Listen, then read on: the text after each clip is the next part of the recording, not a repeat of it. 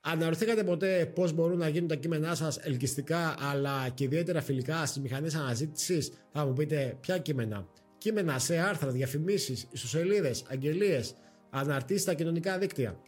Στο σημερινό επεισόδιο είναι καλεσμένη μας η Έλληνα Αγαπητού. Μαζί της ευαθύνουμε στον κόσμο της συγγραφής κειμένων θα μοιραστεί μαζί μας την τεχνογνωσία της σε στρατηγικές και τεχνικές για τη δημιουργία περιεχομένου που είναι ελκυστικό αλλά ταυτόχρονα και φιλικό στις μηχανές αναζήτησης.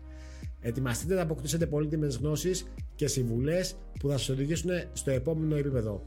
Είμαι ο οικοδεσπότης σας Ιωάννης Κωνσταντινίδης και η εκπομπή είναι το Tech Talk Podcast.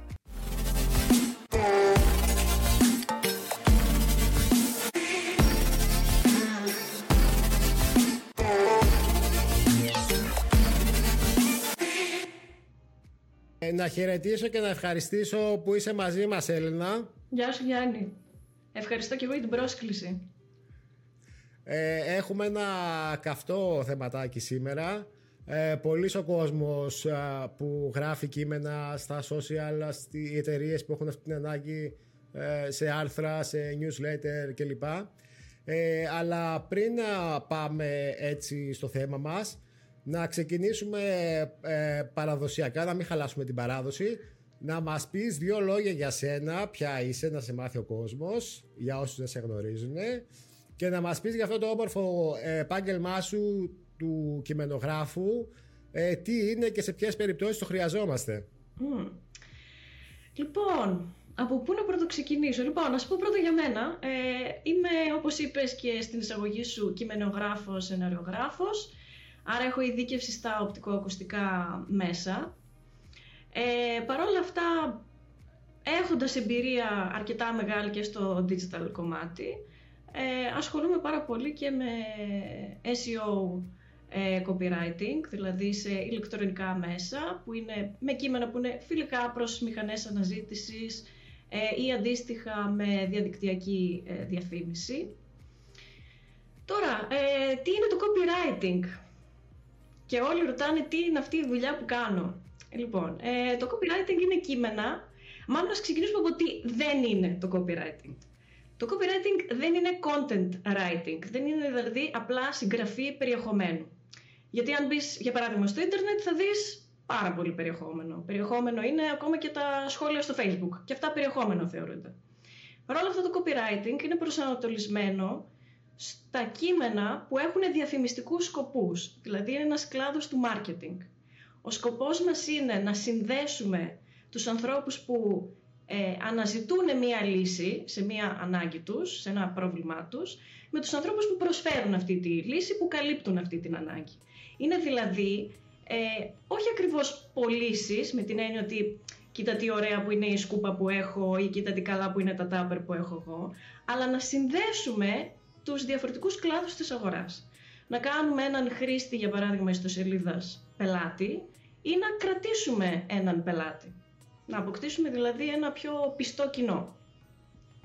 Αυτό είναι με λίγα λόγια το copywriting. Τώρα, ε, ποιος είναι copywriter? Ε, πάλι θα ξεκινήσω με το ποιος δεν είναι copywriter. Copywriter δεν είναι αυτός που έγραφε καλές εκθέσεις ε, στο Λύκειο. Ε, όχι ότι αν κάποιος έγραφε καλές εκθέσεις στο Λύκειο δεν μπορεί να γίνει copywriter, αλλά σίγουρα δεν ξεκινάμε από κάτι το οποίο είναι πάρα πολύ λογοτεχνικό, κάτι που είναι πάρα πολύ δημιουργικό. Δημιουργικές είναι οι στρατηγικές που αναπτύσσουμε προκειμένου να ορίσουμε ένα επικοινωνιακό πλαίσιο για τον πελάτη μας, που αυτό σημαίνει ότι θα έχουμε κείμενα τα οποία θα είναι κομμένα και ραμμένα στα μέτρα του, και άρα θα τον ξεχωρίσουν από τον ανταγωνισμό. Ε, και φυσικά αυτό γίνεται με έρευνα. Δηλαδή δεν είμαστε τόσο δημιουργικοί με την καλλιτεχνική έννοια, είμαστε περισσότερο ευρηματικοί. Από τον τρόπο που θα ψάξουμε τον ανταγωνισμό, από τις λέξεις κλειδιά που θα βρούμε, από χαρακτηρισμούς που θα βρούμε για να περιγράψουμε μια υπηρεσία, ένα προϊόν, μέχρι και το call to action, δηλαδή μέχρι και την προτροπή σε δράση. Γιατί αυτό που θέλουμε να κάνουν είναι να πατήσουν το κουμπί, να αγοράσουν το προϊόν, ε, να κάνουν το τηλέφωνο, ε, να μιλήσουν με έναν ε, ενδεχόμενο πελάτη ή αντίστοιχα προμηθευτή. Θέλουμε λοιπόν να υπάρξει μια κίνηση από την, από την πλευρά του χρήστη. Το content writing από την άλλη, ε, δηλαδή το είμαι καλός στην έκθεση ή τα λέω πολύ ωραία ή έχω έναν πάρα πολύ λυρικό λόγο, ε, αυτό δεν μπορεί να εξυπηρετήσει αυτό καθεαυτό την αγορά. Αυτό είναι περισσότερο, δηλαδή μπορεί να γράφεις για ένα blog, μπορεί να γράφεις για ένα περιοδικό και εγώ έτσι ξεκίνησα τη δημόσια γραφή μου ως ενήλικας, δηλαδή ήμουνα ε, content writer και εξακολουθώ να είμαι ε, σε ένα από τα μεγαλύτερα ηλεκτρονικά περιοδικά ε, ευρείας κυκλοφορίας. Ε, σε αυτά λοιπόν, όταν γράφουμε ένα blog, είναι περισσότερο κείμενα γνώμης. Εμπεριστατωμένης μεν γνώμης, με επιχειρήματα, αλλά είναι πιο ελεύθερα. Δεν προσπαθώ να πείσω κάποιον.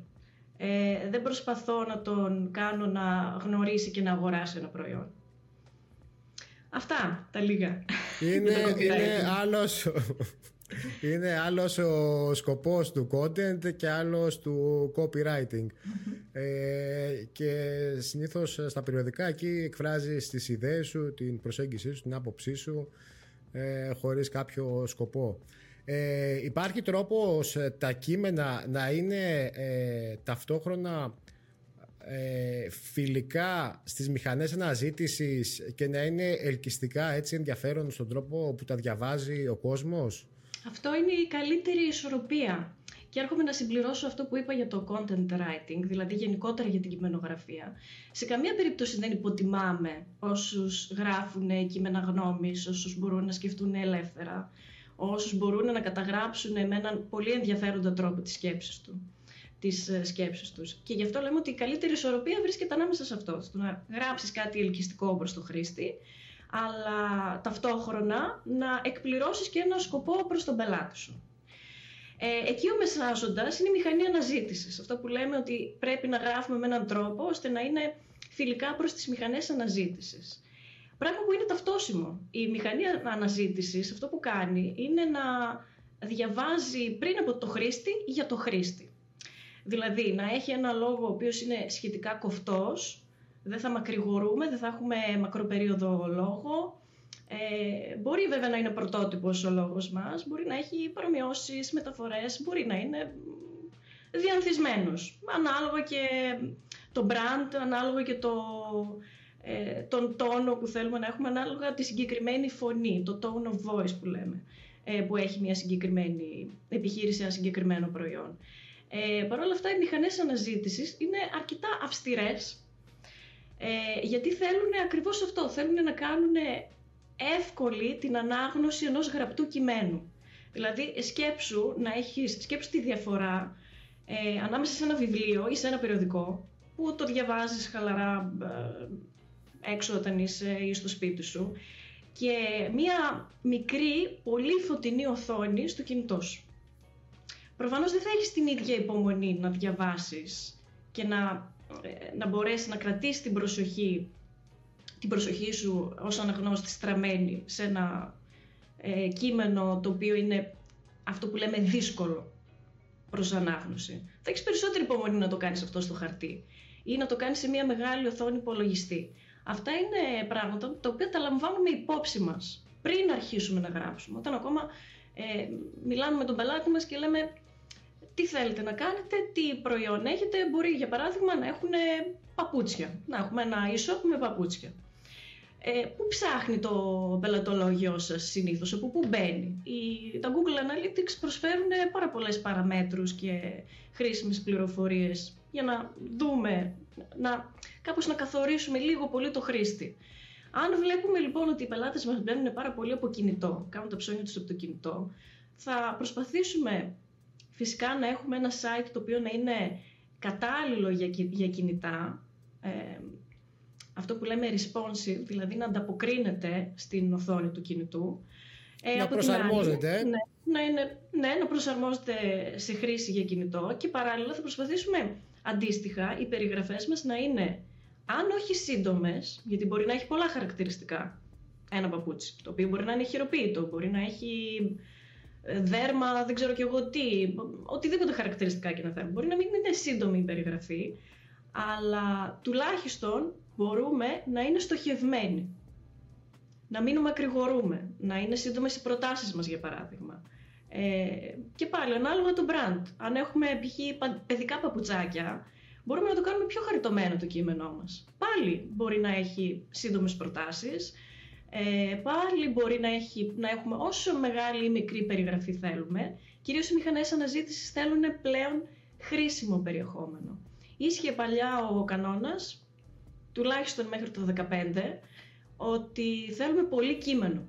Αυτό ήταν το άγχος μας, ότι σε μία σελίδα πρέπει να έχουμε πολύ κείμενο. Ό,τι σελίδα έχει να είναι γεμάτη κείμενο.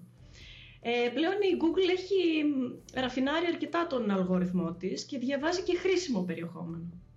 Και ειδικά με την εισαγωγή του AI.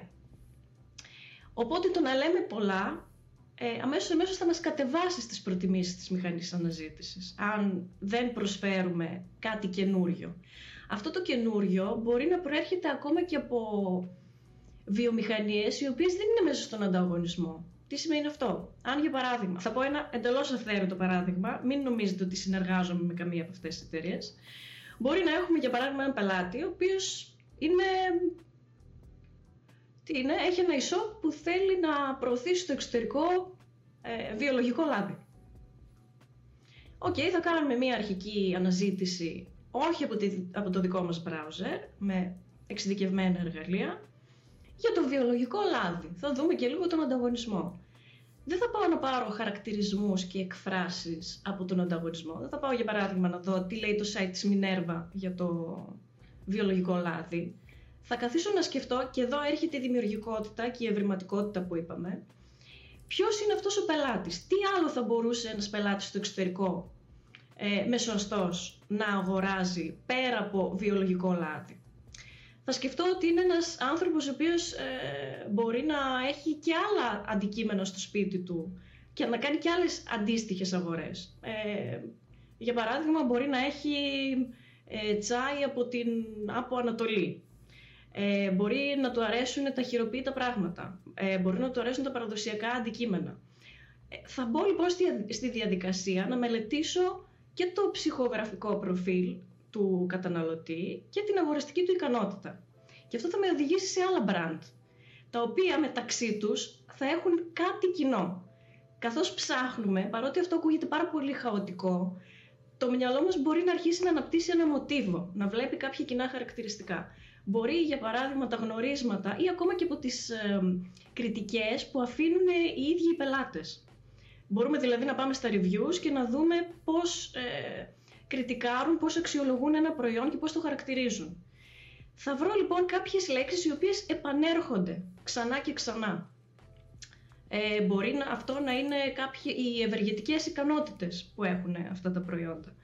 Ε, μπορεί να είναι το αίσθημα της πολυτέλειας που δείχνουν, ότι είναι κάτι ξεχωριστό, κάτι μοναδικό, κάτι που δεν μπορείς να βρεις πουθενά άλλου, κάτι ότι είναι παραδοσιακό, ότι στηρίζουμε τις τοπικές κοινότητες, οτιδήποτε. Μπορεί να είναι όλα αυτά, αλλά σίγουρα θα υπάρχει ένα κοινό σημείο.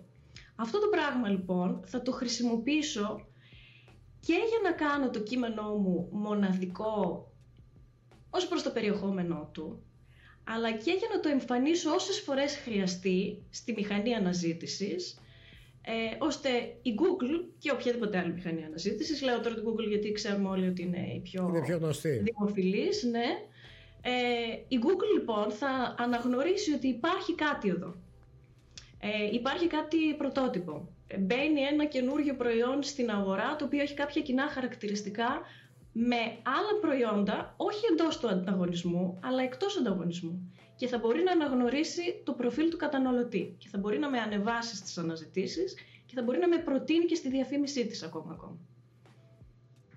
Ε, ναι, σίγουρα και έτσι για να συνοψίσω ε, ότι αναλόγως στο κανάλι ε, το μέσο, δηλαδή είναι κινητό, είναι εφημερίδα, είναι ιστοσελίδα, ε, προσαρμόζεται το κείμενο, προσαρμόζεται η στρατηγική, ε, η έκταση ε, για ένα αποτελεσματικά. Και επίσης, αν δεν κάνω λάθος, ε, και οι αλγόριθμοι της Google, όταν θα έρθει μια αναζήτηση και θα κατευθύνει τον χρήστη σε έναν ιστότοπο, διαβάζουν και πόσο χρόνο παραμένει μέσα σε μια σελίδα Οπότε έτσι ε, ε, πιστοποιεί ότι αν η λέξη κλειδί που αναζήτησε με την επίσκεψη που έκανε ε, αν ήταν σωστό ή έτσι το τέριασμα και με αυτό τον τρόπο ανεβαίνουν και στην δεκατάταξη. Ωραία, παρακάτω ε, να προχωρήσουμε. Σε μία επιχείρηση τα κείμενα είναι σε πολλά σημεία. Είναι στο website, είναι στις διαφημίσεις, είναι στις αναρτήσεις, είναι σε άρθρα, είναι στις αλληλογραφίες, στους α, συνεργάτες ή πελάτες. Ε, υπάρχει τρόπος έτσι κάπου, κάπως που να τους κατευθύνουμε, να τα ιεραρχήσουμε, ε, να τους πούμε τι είναι πιο σημαντικό, από πού να ξεκινήσει, ποιο θα έχει μεγαλύτερο αποτύπωμα αν το λάβουν υπόψη τους και κάνουν έτσι ενέργειες για την διόρθωσή του. Φυσικά είναι αυτό που είπες ε, Γιάννη, από πού ξεκινάμε. Και δεν είναι μόνο η συνεργασία που θα ξεκινήσει με επιχείρηση με έναν copywriter, είναι και σε ποια φάση βρίσκεται αυτή η επιχείρηση. Ε, σίγουρα για να απευθυνθείς σε έναν κειμενογράφο σημαίνει ότι θέλει να αυξήσει τις πωλήσεις ή τέλος πάντων τώρα εισάγεται στην αγορά και θέλει κάπως να γίνει γνωστή μια επιχείρηση.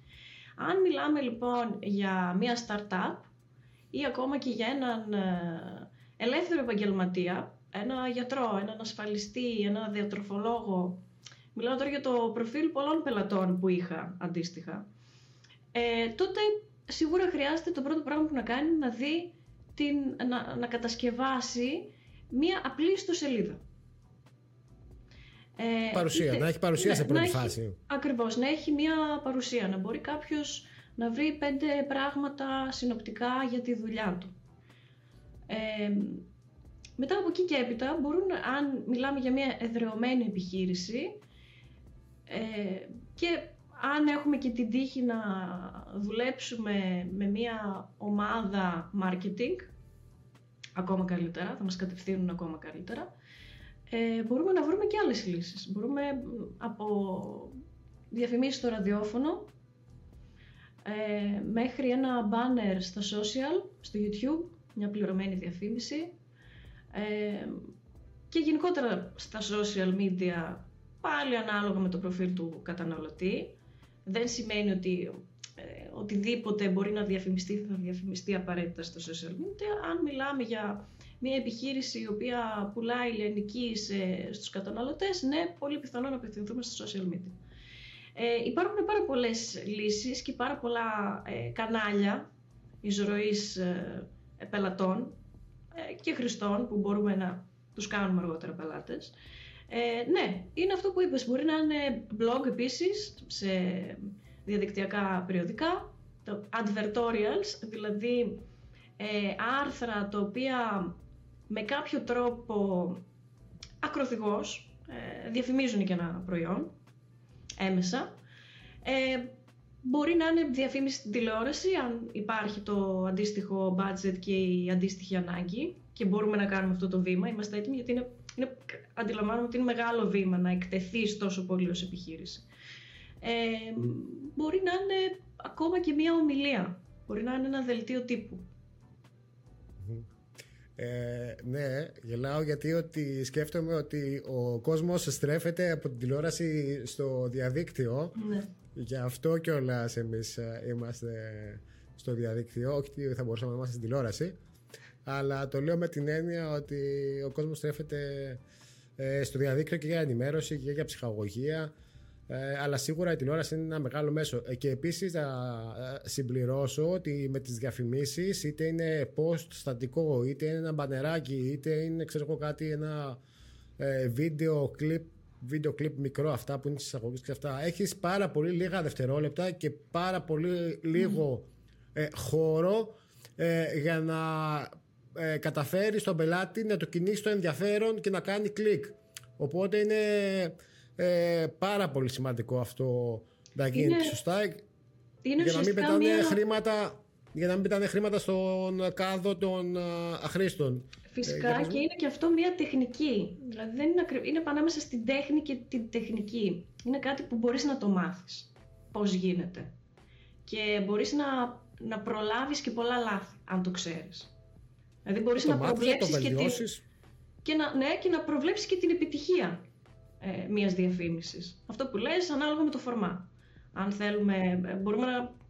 Δηλαδή, ως κειμενογράφος μπορεί να δουλέψω ακόμα και για ένα webinar. Να, να γράψω δηλαδή ε, το τι θα λέγεται σε ένα webinar ε, ή το τι θα υποθεί σε ένα podcast. Αυτά είναι long form, δηλαδή είναι, χρειάζονται πάρα πολύ χρόνο για να αναπτυχθούν, οπότε χρησιμοποιούμε διαφορετικές ε, τεχνικές αφήγησης σε αυτή την περίπτωση, από ότι σε ένα ε, πάρα πολύ μικρό ε, διαφημιστικό infographic ε, βιντεάκι για το YouTube που θα είναι 5 δευτερόλεπτα, όπως είπες και εσύ. Οπότε έχει πάρα πολύ μεγάλη αξία. Σε αυτό θα μπορούσαμε να δώσουμε έτσι κάποια, κάποιες συμβουλές ε, πώς γράφουμε, πώς ε, γράφουμε τίτλους, ε, τα μηνύματα, ε, τι είναι αυτό έτσι που προκαλεί το ενδιαφέρον του κόσμου. Ε, πάλι μπορούμε να δουλέψουμε με κάποιο συγκεκριμένο παράδειγμα. Όσον αφορά τους ε, τίτλους, θα πρέπει να σκεφτούμε τι είναι αυτός ο τίτλος. Είναι ένα σλόγκαν, είναι δηλαδή κάτι που θα χαρακτηρίσει το brand το οποίο έχουμε αναλάβει; Θα είναι ένας, ε, μια υποκεφαλίδα στην αρχική σελίδα που θα έχει η επιχείρηση. Δηλαδή αν μιλάμε για εταιρική ταυτότητα, κάτι που μπορεί να είναι τόσο σε digital μορφή όσο και σε εκτυπώσιμη μορφή. Μπορεί να είναι δηλαδή ε, η εταιρική ταυτότητα μιας επιχείρησης σε φυλάδιο. Ε, άρα βλέπουμε ποιος είναι ο χαρακτήρας της επιχείρησης, μπορεί να θέλουν να έχουν έναν πιο παιχνιδιάρικο τόνο. Ε, άρα και εκεί μπορούμε να παίξουμε περισσότερο ε, σε έναν τίτλο. Θέλουμε περισσότερο οι τίτλοι μας, ε, ειδικά σε digital μέσα, μέσα, να έχουν μια προτροπή για δράση. Ε, είτε να είναι ένα... Ε, να, να χρησιμοποιήσουμε για παράδειγμα μια προστακτική. Γνωρίστε τα νέα προϊόντα της τάδε επιχείρησης. Ε, ή τηλεφωνήστε κάτι. Μπορεί να είναι κάτι, να, να μην έχει δράση, να μην έχει ενέργεια, ε, αν μιλάμε ακόμα, ακόμα για μια εταιρική σελίδα, ε, μπορεί να είναι ένας χαρακτηρισμός. Μπορεί δηλαδή μέσα σε τρεις-τέσσερις λέξεις να θέλουμε να χωρέσουμε όλο το brand μας, όλο το χαρακτήρα ε, μιας επιχείρησης. Ανάλογα φυσικά το μέσο. Ε, ακολουθούμε διαφορετική τακτική στο digital, ε, διαφορετική τακτική στα οπτικοακουστικά μέσα. Ε, ταιριάζουν πάρα πολύ οι αριθμημένες συμβουλές, έχουν πολύ πέραση. Δηλαδή, έξι είναι ένα πράγματα που οφείλεις να γνωρίζεις για το digital marketing. Ε, παρακολουθώντας πάλι τις τάσεις, δηλαδή, μπορούμε να ορίσουμε τον τίτλο μας. Να δούμε, γιατί δεν χρειάζεται να ανακαλύψουμε και τον τροχό. Θα δούμε τι παίζει, τι τραβάει στην αγορά, και θα κάνουμε κι εμείς το ίδιο πατώντας στην ίδια φόρμουλα αλλά όχι αντιγράφοντας καμία άλλη επιχείρηση. Να προσαρμοστούμε. Ε, ο κόσμος ψωνίζει με το συνέστημα ε, η, η, ε, η περιέργεια όταν βάζουμε τίτλους έτσι που δεν γύρουν την περιέργεια είναι ένας τρόπος που ε, βοηθάει στα κλικ ας το πούμε ή στις επισκέψεις ε, σίγουρα πάντα ο κόσμος ψωνίζει με το συνέστημα, ακόμα και όταν ε, ψάχνει αγο, ε, αγορές, προϊόντα ή υπηρεσίες με βάση τεχνικά χαρακτηριστικά, ακόμα και τότε, χωρίς να το αντιλαμβάνεται, ε, ψωνίζει συναισθηματικά. Ε, γιατί το συνέστημά του είναι ε, πιο πολύ προσανατολισμένο ε, στο να κάνω την πιο ποιοτική αγορά ε, με βάση τεχνολογικά χαρακτηριστικά. Πάλι όμως έχει το ίδιο κίνητρο να αγοράσει. Ε, πάλι δηλαδή έχει να κάνει με το προϊόν ή την υπηρεσία. Ε, το να διαγείρουμε την περιέργεια ε, ενός αναγνώστη, ενός χρήστη, ενός ακροατή, ενός θεατή, ανάλογα το μέσο που έχουμε, μπορεί να μεταφραστεί με πολλούς τρόπους. Ε, και αυτό έχει να κάνει με τις φόρμουλες που χρησιμοποιούμε στο copywriting. Υπάρχουν διαφορετικά συστήματα ε, συγγραφής που άλλα ε, προσπαθούν να τραβήξουν την προσοχή του αναγνώστη, του χρήστη με βάση ένα ήδη εδρεωμένο ενδιαφέρον που μπορεί να έχει. Ε, άλλα συστήματα τονίζουν περισσότερο ένα πρόβλημα, άρα απευθύνονται στο στοιχείο του φόβου που μπορεί να έχει ένας καταναλωτής ότι μην χάσω την ευκαιρία ε, ή έχω αυτό το πρόβλημα, πώς θα μου λυθεί, έχω, δηλαδή εμένουμε περισσότερο στο πρόβλημα, ε, τα οποία είναι και άλλα συστήματα τα οποία είναι παραλλαγές των δύο πρώτων ουσιαστικά. Άρα πάντα απευθυνόμαστε στο συνέστημα χωρίς, δεν το λέμε επειδή θέλουμε να παραπλανήσουμε κάποιον, ναι, ναι, ναι. Ε, το λέμε για να περιγράψουμε ε, μια συνθήκη και να δούμε αν μπορούμε να παρέχουμε μια λύση σε αυτό. Τονίζουμε το πρόβλημα, την λύση και επίσης αυτό έτσι με το συνέστημα έχει να κάνει κιόλας με το ότι με ένα πολύ απλό αυτοκίνητο και φθηνό μπορώ να μετακινούμε στη δουλειά μου. Ωραία. Και επίσης μπορώ να κάνω την. Ε, όταν ψωνίζω συναισθηματικά, μπορώ να το κάνω με δεκαπλάσια αξία, εικοσαπλάσια και πάει λέγοντας. Ε, ωραία. Και αυτές είναι ε, ανάγκες, έτσι, δηλαδή δεν είναι ψευδεστήσεις, είναι μια πραγματική ανάγκη. Εφόσον ο κόσμος υπάρχει κόσμος, υπάρχει αγοραστική δυνατότητα και το ενδιαφέρον για τέτοια προϊόντα και υπηρεσίες, φυσικά εμπλουτίζουν την ανθρώπινη εμπειρία, γιατί όχι. Και, και ανθούν κιόλας τα ναι. brand, έτσι, τα, τα μεγάλα. Ε, υπάρχει τρόπος ε, να κάνουμε ε, κατά την γραφή μας στα κείμενα ε, για οποιοδήποτε μέσο ε, να προσέχουμε τη δομή έτσι υπάρχει κάποια α, μέθοδος για τη δομή για την ελκυστική αφήγηση ακούμε αυτό το storytelling Μα, ναι. ε, θέλεις να μας πεις κάτι γι' αυτό; Πάρα πολλά. Πόσες ώρες έχεις μπροστά σου; Θέλουμε συνοπτικά να μην ξεφύγουμε από τον χρόνο και να αρχίσουν και φεύγουν οι, φίλοι μας. ναι, ναι, μείνετε. Λοιπόν, το storytelling. Το storytelling είναι η τέχνη της αφήγησης, ας το πούμε αυτό. Και τι χαρακτηρίζει μια αφήγηση πάντα, ε, είναι η πρόοδος. Το ότι ξεκινάμε από ένα σημείο, περνάμε από μερικούς σταθμούς, μετά κάνουμε δηλαδή μερικά βήματα και φτάνουμε σε έναν προορισμό. Αυτός είναι και ο τρόπος που σκέφτεται το ανθρώπινο μυαλό. Σκέφτεται προοδευτικά.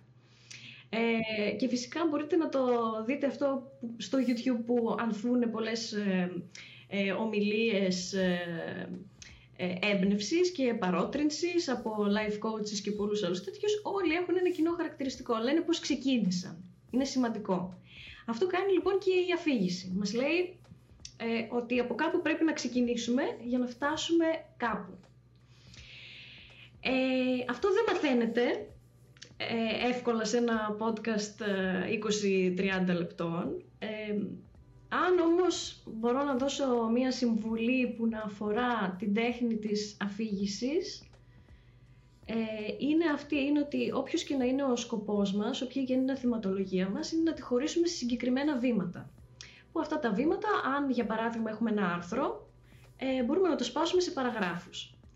Ε, μία παράγραφος, επειδή μιλήσαμε και νωρίτερα για ε, φιλικά προς το χρήστη κείμενα, δεν μπορεί να είναι παραπάνω από 150 λέξεις. Δηλαδή οφείλει να είναι πάρα, πάρα πολύ μικρή. Και ταυτόχρονα, ε, σε αυτές τις μικρές προτάσεις, όσο πιο μικρές γίνεται, που θα έχει η μικρή μας παράγραφος, πρέπει να αναφέρεται και η λέξη κλειδί μας. Ποια είναι αυτή, είπαμε πριν, βιολογικό Ολλάνδι. Αυτή είναι η φράση μας. Το βιολογικό λάδι πρέπει να βρίσκεται στην πρώτη πρόταση, στην πρώτη παράγραφο, στη δεύτερη παράγραφο, να επαναλαμβάνεται με έναν έντεχνο τρόπο, ε, ώστε και να το διαβάζει η μηχανή αναζήτηση σωστά και να μην κουράζει και τον αναγνώστη. Να είναι δηλαδή οργανικά ενταγμένο μέσα στο κείμενο. Αυτά κυρίως για την αναγνωσιμότητα ενός κειμένου. Ε, είναι δηλαδή μια τεχνική συγγραφής όχι με περιορισμούς, αλλά με κάποιες ε, κατευθυντήριες γραμμές, θα το πω. Δηλαδή μπορείς και εκεί να είσαι δημιουργικός, αν υπάρχει μεγάλη, μεγάλη αγάπη προς το γράψιμο. Ε, να, μην, δηλαδή, να μην το θεωρήσουμε κάτι τετριμένο, ε, κάτι το οποίο είναι κακό γιατί είναι, αφορά τις επιχειρήσεις, ε, ε είναι και αυτό ένα κομμάτι της ανθρώπινης εμπειρίας και μπορούμε να είμαστε πάρα πολύ δημιουργικοί και ευρηματικοί.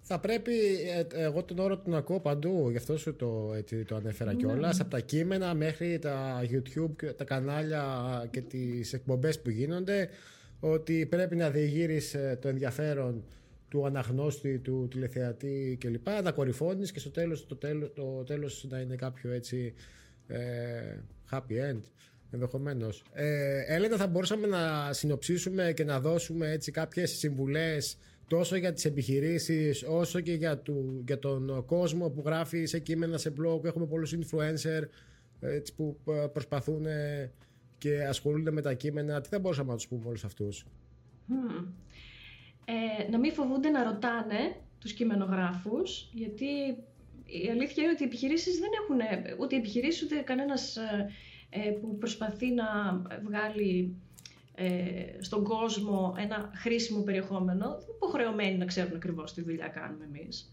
Αν την ήξεραν, θα την κάνανε και μόνοι τους. Ε, γι' αυτό να κάνουν ερωτήσεις. Είναι, ε, για εμάς είναι καθήκον μας και μεγάλη μας χαρά να ενημερώνουμε ε, τους πελάτες μας ε, και οποιονδήποτε έρχεται σε επαφή και χρειάζεται τη βοήθεια ενός ε, κειμενογράφου ε, για το τι θα πρέπει να γίνει, τι είναι αυτό που κάνουμε και πώς μπορούμε να το κάνουμε.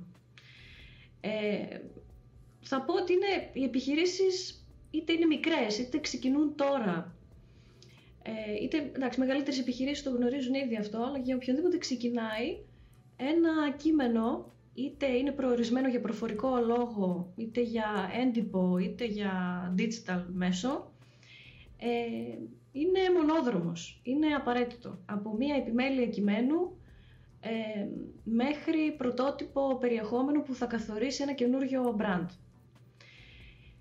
Ε, οπότε οι επιχειρηματίες να ρωτάνε, να το συζητάνε, ε, να να ψάχνουν την αγορά διαρκώς, ε, όπως την ψάχνουν και οι επαγγελματίες, να ενημερώνονται διαρκώς. Και από εκεί και έπειτα μια συνεργασία ξεκινάει και προχωράει με έναν τρόπο αρκετά ε, φυσιολογικό. Από τη στιγμή που υπάρχει ειλικρίνεια ε, και ένα ανοιχτό πεδίο για συζήτηση και για έβρεση λύσεων, όλα θα πάνε καλά.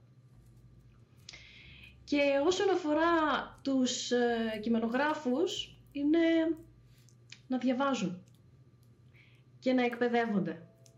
Ε, η κειμενογραφία είναι ένας ε, κλάδος που κακός, κακός θεωρείται λίγο χάρισμα. Ότι μου αρέσει το γράψιμο, ξέρω να γράφω, ε, μου αρέσει η λογοτεχνία, οτιδήποτε είναι και αυτό μια τεχνική είναι το αντίστοιχο με το να πω ότι ξέρω τις 7 νότες στο πιάνο, άρα μπορώ να παίξω Σοπέν και Ραχμάνινο. Δεν είναι έτσι. Πάντα πρέπει να εκπαιδευόμαστε και υπάρχουν πάρα πολλές ε, πλατφόρμες, πάρα πολλά μαθήματα εκπαιδευτικά, πρακτικά, που μπορούν να βοηθήσουν τους κειμενογράφους να εξελίξουν τη δουλειά τους, ε, τόσο στην τέχνη τους και στην τεχνική τους, ε, όσο και να εμβαθύνουν σε ένα συγκεκριμένο αντικείμενο αν το θέλουν. Ε, ωραία. Ε, αυτός είναι και ο σκοπός ε, της εκπομπής, έτσι, να εκπαιδεύουμε, να δεκτύουμε έτσι, πτυχές στο ψηφιακό μάρκετινγκ και στο επιχειρήν ε, που μπορούν να συμβάλλουν και να δώσουν έτσι, να κάνουν μεγάλο αποτύπωμα α, στις επιχειρήσεις και στην αύξηση έτσι, των πωλήσεων και του ποιοτικού περιεχομένου. Ε, να σε ευχαριστήσω πάρα πολύ Έλενα εγώ. Ήταν πολύ ευχάριστη έτσι, κουβέντα και θα χαρώ να σε έχουμε ξανά σε ένα από τα επόμενα επεισόδια μας. Ευχαριστώ και εγώ πολύ. Ανυπομονώ για το επόμενο. Σε αυτό το σημείο θα ήθελα να σας ευχαριστήσω που μας παρακολουθήσατε. Κάντε γραφή στο κανάλι μας για να μαθαίνετε τα νέα μας επεισόδια. Μοιραστείτε την εκπομπή με κάποιον που θα μπορούσε να φανεί χρήσιμη. Υποστηρίξτε το κανάλι στα link που θα βρείτε στην περιγραφή του επεισοδίου. Μέχρι το επόμενο επεισόδιο, για χαρά.